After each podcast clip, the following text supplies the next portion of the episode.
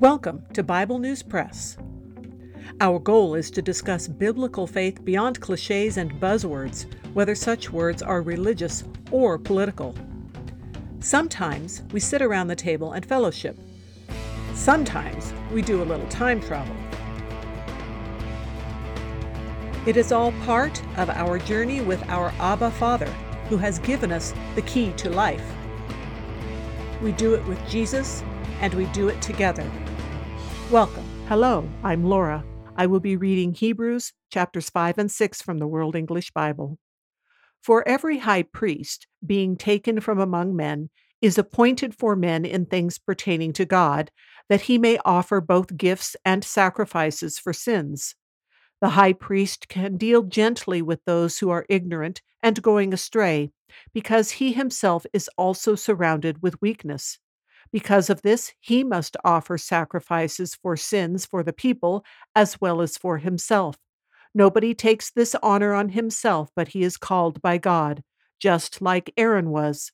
So also Christ didn't glorify himself to be made a high priest, but it was he who said to him, You are my son, today I have become your father.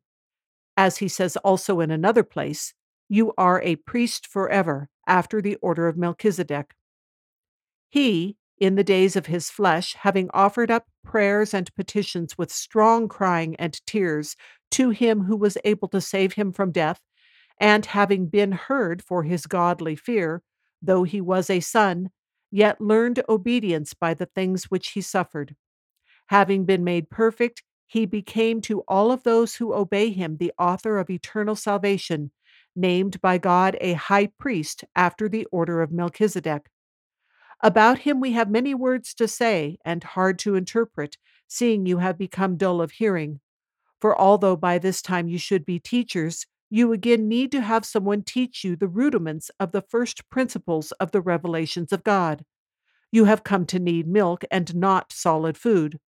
For everyone who lives on milk is not experienced in the word of righteousness, for he is a baby.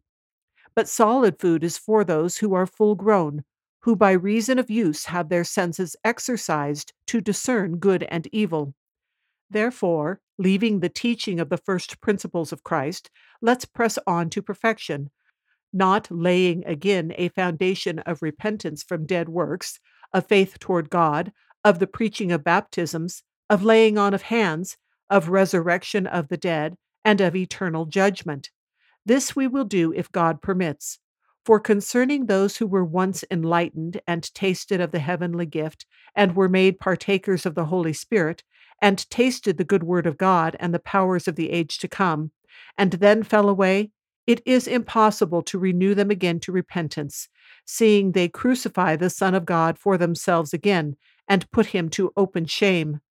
For the land which has drunk the rain that comes often on it, and produces a crop suitable for them, for whose sake it is also tilled, receives blessing from God.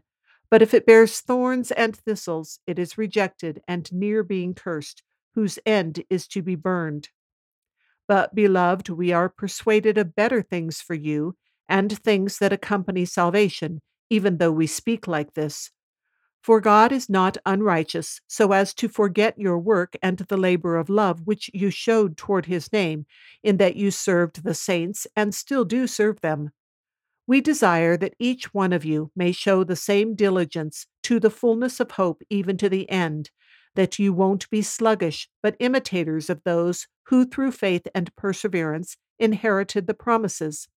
For when God made a promise to Abraham, since he could swear by no one greater, he swore by himself, saying, Surely blessing I will bless you, and multiplying I will multiply you. Thus, having patiently endured, he obtained the promise. For men, indeed, swear by a greater one, and in every dispute of theirs, the oath is final for confirmation. In this way, God, being determined to show more abundantly to the heirs of the promise the immutability of his counsel, interposed with an oath, that by two immutable things, in which it is impossible for God to lie, we may have a strong encouragement who have fled for refuge to take hold of the hope set before us. This hope we have as an anchor of the soul, a hope both sure and steadfast, and entering into that which is within the veil, where as a forerunner Jesus entered for us, having become a high priest forever after the order of Melchizedek.